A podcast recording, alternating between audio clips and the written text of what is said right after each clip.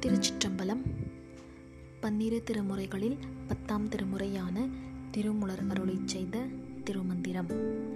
பாடல் இருநூற்றி முப்பத்தி ஐந்து சித்தி ஏதுவர்.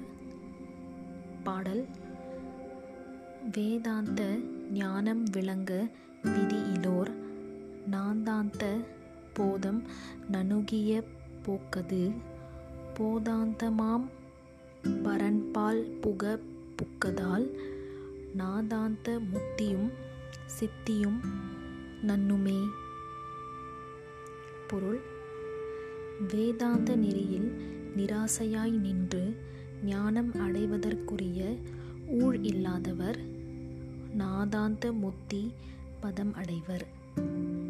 அறிவின் முடிவாம் ஞானம் உண்டாகப் பெற்று பரத்தை அடைந்தால் நாதாந்த முத்தியுடன் இவ்வுலகத்தில் சித்தியும் அடைவர். திருச்சிற்றம்பலம்